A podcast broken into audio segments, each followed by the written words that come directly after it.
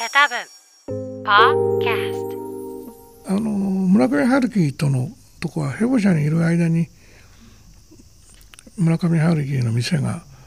ヘボ社は4番町千代田区4番町って言って一応市ヶ谷なんですけど、えー、村上春樹は千駄ヶ谷のあの将棋会館の近くに事務所その前は国分寺にピーター・キャットっていうジャズの店を出していてピーター・キャットっていうのはいい店でねこうビルの中とととと上がっていくと村上春樹がバーテンやってるんですけどジャズが流れてきて。それで入って缶ビール出すんですよ。あとねピーナッツかなんか「はい」ってこう出すだけであと何もしないなこう聞いてるんですよね。でね僕はああその頃ジャズの店は渋谷から新宿にいっぱいありましたけど有名な店が。だけどさ暗くもないし明るい店だしで夜はね村上春樹さんが企画した昔の映画なんとか映画の会とかそういうのやって見に行きましたね。で平凡社に行った時の岡みどりさんっていう人が一緒で岡みどりっていうのはもう亡くなりましたけど若い女性で村上春樹さんの担当でで平凡社を見てからは文藝春秋に行って村上春樹さんのランニングの本とか本も文春の本はあの岡さんが作って村上春樹の小説読んでる人は小川緑っていう人が出てくるのご存知でしょうけどそれの元になった岡緑なんですよね。で岡緑と一緒にピーター・キャットに行ってで水間なんかと一緒に行ってこうまだあの村上春樹もこんな大作家になるとはみんな思ってませんからね。みんなお互いね水丸もまあその辺のちょっと平さんが好きな人だし。ただ今から思うとどこにいても水丸性っていうのか何ていうのかな。他に違うその場の色を変えてしまうあの自分のものを持ってましたね。あの村上春樹の本で「ランゲルハウス島の午後」っていう公文社の本で。それでその後ろの前書きに村上春樹さんがこう書いて「水丸性」ってことを書いてるんですね。でそれはね気持ちのいい馴染みのバーのカウンターで友達に手紙を書いているとそういうシーンを想像してください。それがすなわち僕にとっての安西水丸性ということになるという。で水丸が絵をつけると書いた文章に水丸線が染み込んでいくという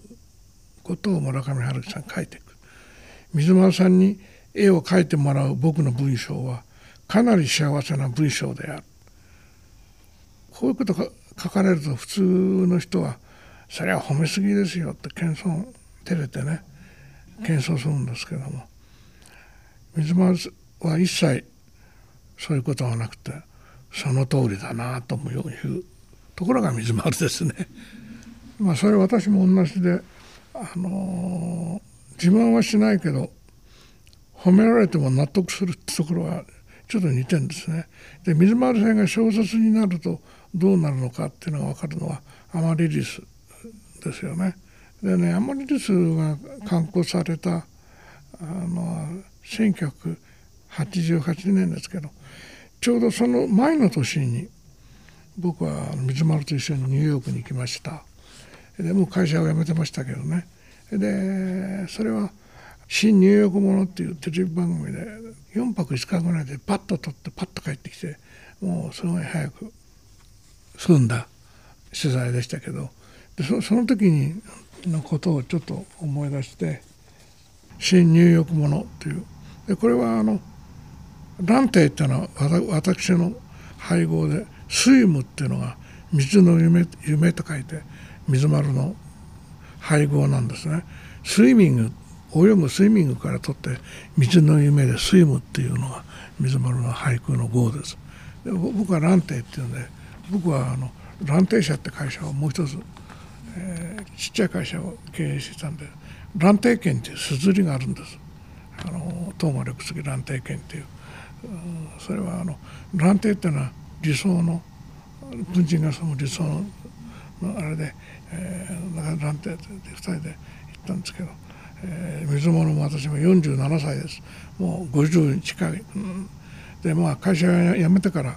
僕はあの嵐山だから A 水丸も A だから A&A なんて呼んで仕事する時は A&A とかね。そんなようなして2人でこうどんどんそれはそれやってたんですがそれぞれ水丸は水丸で活動するし僕は僕で活動するから2人で会社をするってわけじゃなかったんですが何か何かとあると一緒に仕事をしてくる中でした。そしてマンハッタン歩きながら、ね、雪を降ってる時の私の句官業のビルの石碑に降り立ちて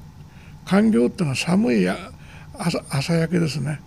官業のビルの谷間に降り立ちて嵐山あ蘭亭嵐山。そうすると水丸は小雪舞うマンハッタンや八花菓子水もって読むんですね。これテレビ番組なんですけどこれの、えー、こう雪がスーッと舞ってきてね。でああそれ八花菓子みたいだっていう。水丸のその感性が感性だけで俳句読むんですね。で水丸が住んであの真澄さんとニューヨークで住んでいたアパートに行きました。4階建てから5階建ての古臭いビルでね。で上に冬の菊がバラの花が咲いて冬花が咲いていて嵐山の蘭亭私がアパートを訪ねてカシメヤのバラいて風の音を聞きいい句だなこれ。カシメヤのバラがいてバラが凍って風の音を聞くってこう読むと水も水丸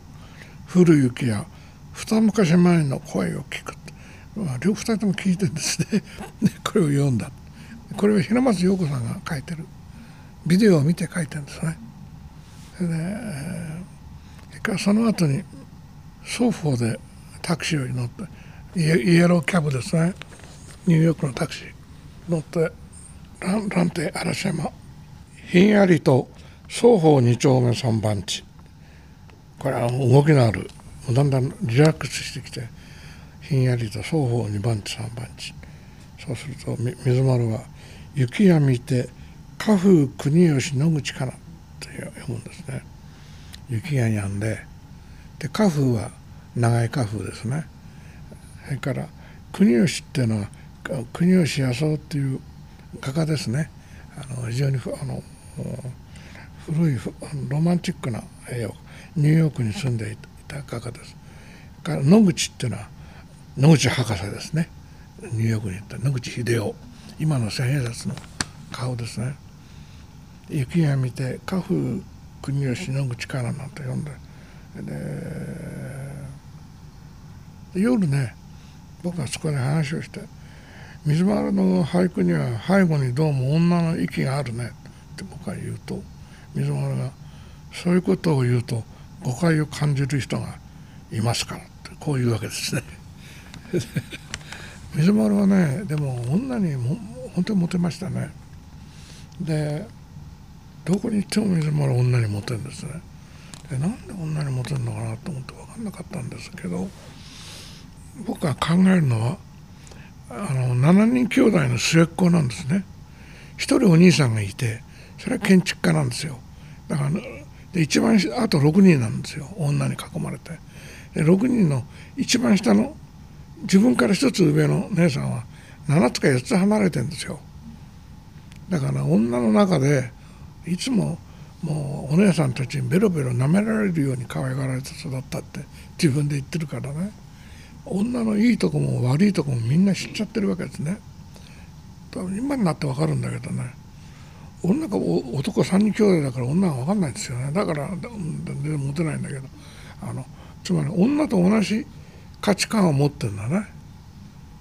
だから例えばこう女性なんかに見てるとこう来てて「そそうやったらいいんじゃいいわね」とかさ「どこで売ってた?」とか「いくら?」とかさ「だこうなんとへえ」なんて言って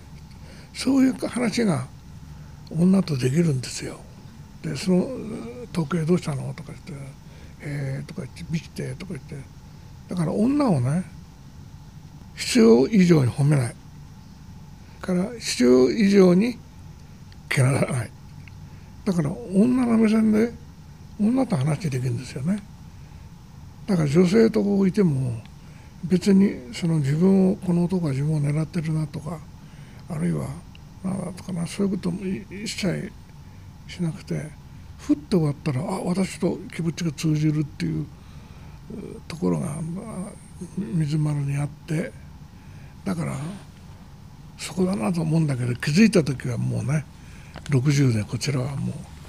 女性には縁のない みんなって言ったから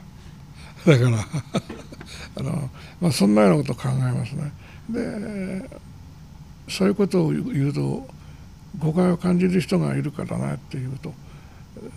僕はそうじゃなくてさ苦に色気があるんだよと言ったら水丸は熱海で読むと演歌になっちゃうけどニューヨークで読むと生きるねってこういうこういうことをうまいこと言うんですよね。Music,